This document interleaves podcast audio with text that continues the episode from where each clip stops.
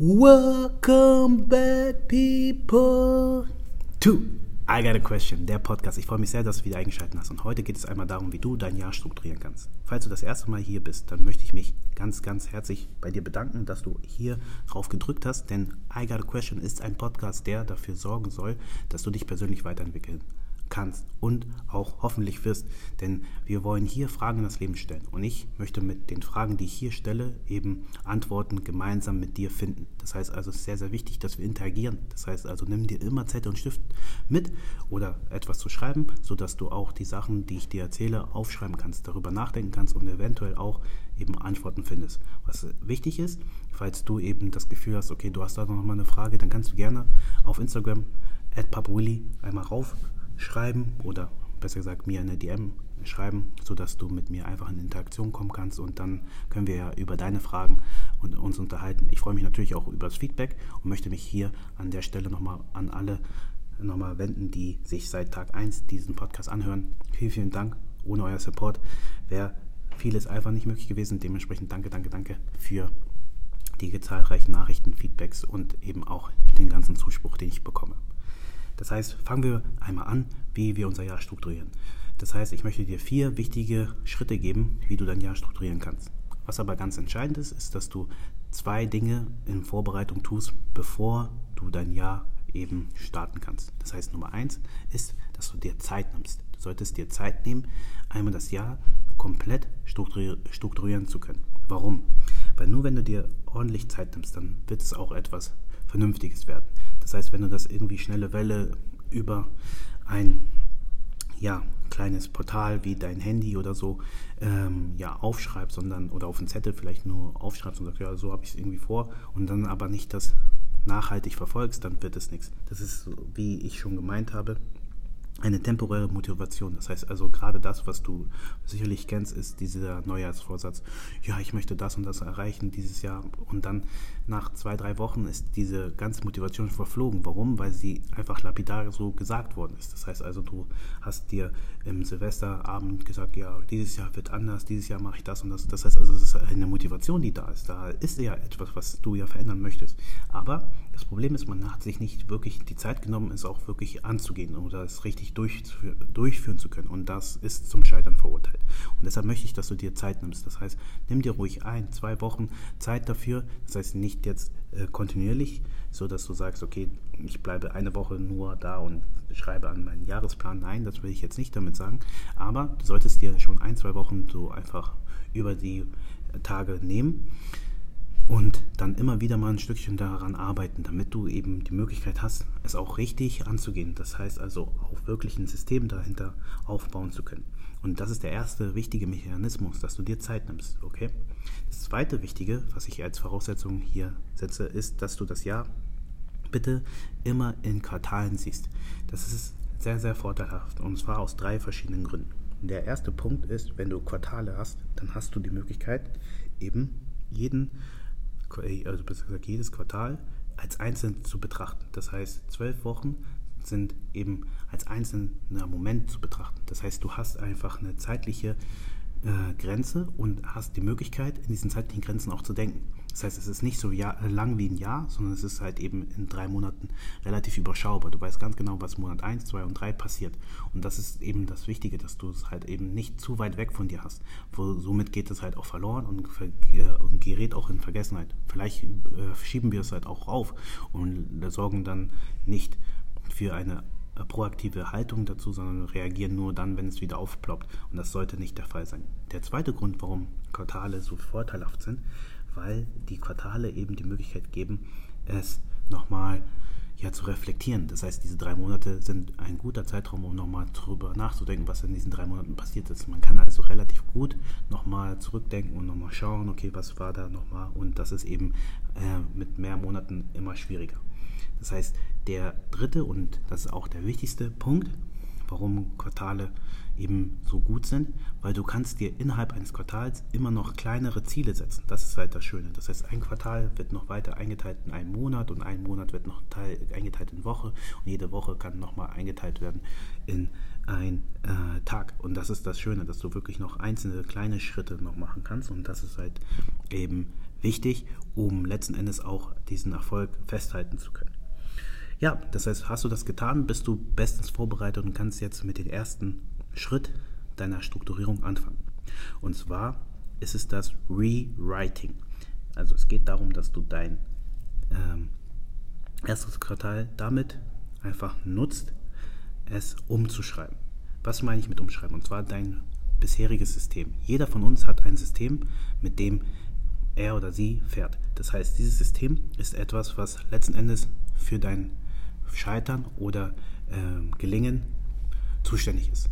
Das heißt, du hast vielleicht eine feste Morgenroutine. Diese Routine ist ein Mechanismus, welches deinen Erfolg oder den Tag, besser gesagt, den Tag einmal so strukturiert und dementsprechend den Erfolg aus dem Tag ausmacht. Das heißt, wenn du sagst, okay, du hast jeden Morgen eben deine feste Zeit, wann du aufstehst und dann jeden Morgen eben deine eine Aufgabe, die du zu tun hast, plus dann nochmal eben eine gewisse, einen gewissen Arbeitsschritt, den du dann da tust, wie zum Beispiel dein Bett zu machen etc., dann hast du hier einen Mechanismus, der eben in deinem System wie ein Zahnrad weiter, das Zahnrad, oder ich sag's mal so, hast du ein Zahnrad, welches dein System am Laufen hält, so wollte ich sagen, genau. Und das ist das Entscheidende, dass du eben hier dir dessen bewusst bist, dass du Gewohnheiten hast, Dinge tust, Rituale hast, die eben letzten Endes dein System ausmachen. Und je nachdem, wo du jetzt gerade stehst, siehst du, ob dein System erfolgreich ist oder nicht. Und das ist sehr wichtig, dass wir mit Systemen arbeiten, weil durch diese Systeme können wir eben genau gucken, wo die jeweiligen Macken sind und wo die Optimierungspunkte sind. Das heißt also, du hast die Möglichkeit eben genau zu schauen, welche Sache tust du immer wieder, die letzten Endes ein gewisses Ergebnis erzeugen. Und das ist ja das Schlimme, dass wir denken, dass wir etwas verändern können, wenn wir das Gleiche tun. Das heißt also, du musst an der Schraube drehen, die letzten Endes dieses Ergebnis erzeugt. Wenn du sagst zum Beispiel, du willst eben dich mehr bewegen über den Alltag, dann musst du natürlich eben schauen, dass du deinen Alltag mit mehr Bewegung strukturierst. Das heißt, die Gewohnheit zum Beispiel zu sagen, ich gehe immer zum Sport nach einer gewissen Tätigkeit, das heißt nach der Arbeit zum Beispiel, dann ist dies eben eine neue Gewohnheit, die sich einbaut. Aber wenn du glaubst, dass du alles genauso gleich machst und dann irgendwie zwischendurch, wenn du mal Zeit hast, Sport machst, dann wird es nie zu Erfolgen kommen, weil es nicht in deinem festen System integriert ist. Und das ist ganz, ganz wichtig. Und deshalb Rewriting, ganz wichtig, umschreiben. Schreibe dein System neu um. Und dafür solltest du dir, und das ist ganz, ganz wichtig, das erste Quartal vornehmen, um dieses Rewriting zu tun. Das heißt also, erstes Quartal heißt für mich Dezember, Januar, Februar. Das heißt, warum habe ich mir bewusst nicht den Januar rausgesucht? Weil genau dort setzen ja die meisten Leute ihr Rewriting an oder besser gesagt ihre Neujahrsvorsätze. Ich sage, fang schon im Dezember an, dieses Rewriting zu tun. Warum? Weil wenn du im Dezember schon startest, wenn das Jahr so kurz vorm Ende steht, hast du die Möglichkeit nochmal eben darüber nachzudenken im Dezember, welche Systeme hast du gerade, die gerade laufen. Im Januar kannst du die Systeme einmal umstellen und im Februar laufen sie schon an. Das heißt, genau das ist der entscheidende Punkt, dass du im Dezember eben gucken kannst, alles klar, welche Systeme sind gerade da. Im Januar kannst du eben diese Systeme eben ummodellieren und im Februar bist du dann in der Lage, die Systeme weiter laufen zu lassen. Und das ist das Entscheidende. Okay, das heißt also, ganz, ganz wichtig, Rewriting. Das heißt, dann Punkt Nummer 2. Was machst du? Ein Restart. Das heißt, jetzt ist es so, du hast jetzt herausgefunden, welche Systeme eben zu gewissen Ergebnissen führen. Der Restart ist eben sehr, sehr entscheidend. Das heißt, hier geht es darum, dass du eben dir ganz konkret die Ziele, die du für das kommende Jahr eben hast, ganz spezifisch einmal aufschreibst und dann für jeweils den Monat einmal so umsetzt, dass sie eben auch erreichbar sind. Das heißt also, was genau? Du hast jetzt zum Beispiel dein System umgestellt im Februar und da setzt dich jetzt an, den Restart zu machen. Das heißt, jetzt läuft das System ja an und jetzt solltest du die nächsten 3 Monate eben anfangen, diese Systeme immer weiter laufen zu lassen, um vor allem die Möglichkeit zu haben, da komplett neu zu starten. Das heißt also, es kann sein, dass du vielleicht dann hier gewisse Dinge, die du vorher gemacht hast, komplett umwerfen musst. weil sie nicht zu einem Ergebnis führen. Das heißt also, du musst immer wieder schauen, okay, welche Punkte haben zu Ergebnissen geführt und welche nicht. Das ist diese Restart-Phase, weil du in den ersten 3 Monaten halt auch sehen wirst, okay, ob die Sachen, die du umgeschrieben hast, auch wirklich zu den Erfolgen führt oder nicht. Das heißt, in diesem zweiten Quartal, wo du die Ergebnisse ja auch sehen solltest, also zum Teil die ersten Ergebnisse sehen solltest, dann kannst du hier immer wieder neu starten und gucken, okay, wo gehe ich nochmal zurück zum Rewriting, wo gehe ich nochmal hin und schreibe die Systeme nochmal um. Das heißt also wieder konkretes Beispiel, wir hatten ja gesagt, zum Beispiel mehr Bewegung im Alltag, da müssen wir tatsächlich eben gucken, okay, ist unser Arbeitsplan dafür zum Beispiel ausgelegt, überhaupt nach der Arbeit zum Sport zu gehen? Und wenn nicht, dann müssen wir gucken, okay, ob wir es nicht vielleicht vor der Arbeit machen oder vielleicht einzelne Tage aussuchen, wo wir das halt machen mit dem Sport gehen. Das heißt also, wir müssen genau gucken. Und wenn es im Februar schon angelaufen ist, dass du gesagt hast, oh, das hat hier funktioniert. Und jetzt im März, das ist halt das nächste Quartal, März, April, Mai, es nicht mehr funktioniert, dann musst du genau da wieder neu starten und gucken, okay, wo veränderst du es? Das heißt, das System verändert sich insofern nicht, dass du eben dem Ziel nachgehst. Was sich aber verändert, ist die Strategie, die du quasi aufgesetzt hast. Das heißt also, der Plan dorthin, der wird ein anderer sein. Das heißt, du solltest das System weiterlaufen lassen, Sport zu machen, nicht aufzugeben oder so, sondern es geht dann letzten Endes darum, dass du die Umsetzung einfach veränderst. Und das ist in der Restart-Phase sehr wichtig. Und das machst du in dem zweiten Quartal. Solange du am Ball bleibst, machst du alles richtig. Das heißt, fang natürlich kleine Schritte an. Diese Restart-Phase ist vor allem durch kleine Schritte geprägt. Das heißt also wirklich eben minimal anzufangen. Das heißt für dich, wenn du jetzt sagst, okay, hey, ich will jetzt Sport anfangen zu machen, dann mach einmal die Woche nur Sport. Einmal die Woche reicht, dass du wirklich sagst, okay, ich ziehe das jetzt 1 Monat lang durch, einmal die Woche zum Sport zu gehen. Das heißt, 4-mal hast du es einmal drin. Und wenn du das einmal gemacht hast, das kannst du zum Beispiel in der Februarphase machen, dann kannst du sagen, okay, im März fange ich an, 2- oder 3-mal die Woche zu gehen.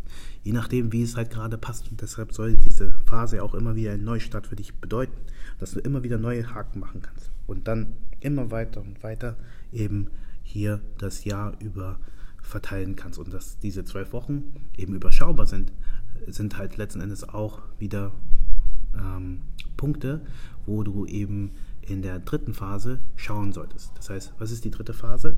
Und zwar ist es eben die Rewarding-Phase. Rewarding heißt also für mich letzten Endes, dass du hier einmal die Möglichkeit hast, das Ganze zu belohnen, was du tust. Das heißt also, jetzt wirst du vor allem sehen, dass es darauf ankommt, Disziplin zu haben. Die Anfangsmotivation, die ist vielleicht schon komplett verflogen, wenn du das jetzt eben immer wieder neu gestartet hast. Jetzt musst du dafür sorgen, dass den Streak, den du erreicht hast, eben weiter am Ball bleibt. Und das kannst du mit Mechanismen machen, die eben belohnend sind. Das heißt also, wenn du zum Beispiel sagst, jedes Mal, wenn ich zum Sport gehe, dann gönne ich mir zum Beispiel einen Aufenthalt in der Sauna, dann hast du die Möglichkeit, so einen gewissen Anreiz zu schaffen. Das heißt, du verknüpfst 2 verschiedene Aktivitäten miteinander, eine, die unangenehm ist und eine, die angenehm ist, um letzten Endes am Ball zu bleiben. Du wirst aber auch in der Rewarding-Phase, das heißt zwischen Juni, Juli, August, die Erfolge sehen, die du gemacht hast. Das heißt, im Beispiel mit dem Sport können wir ja auch sagen, dass wir dann sehen, dass wir abgenommen haben. Das heißt also genau da, wo wir angefangen haben, in der kalten Winterzeit, wo keiner quasi oberkörperfrei rumläuft, hast du dann in der Rewarding-Phase die Möglichkeit, eben deinen Körper zu zeigen, und dann sagt man ja auch, da zeigt man seine Gains halt auch, und dementsprechend sollte das auch für dich eine Möglichkeit sein, eben zu verstehen, wie wichtig es ist, sich selbst zu belohnen und eben darauf hinzuarbeiten, diese 12 Wochen wirklich darauf hinzuarbeiten und sich die Lorbeeren auch einzusacken. Das heißt also, dann hast du die dritte Phase schon einmal durch, also zwischen Juni, Juli, August, und so langsam endet sich das Jahr für dich, also dieses 4. Quartal zum Ende. Und das heißt für mich die Reviewing-Phase. Jetzt geht es vor allem darum, zu reflektieren.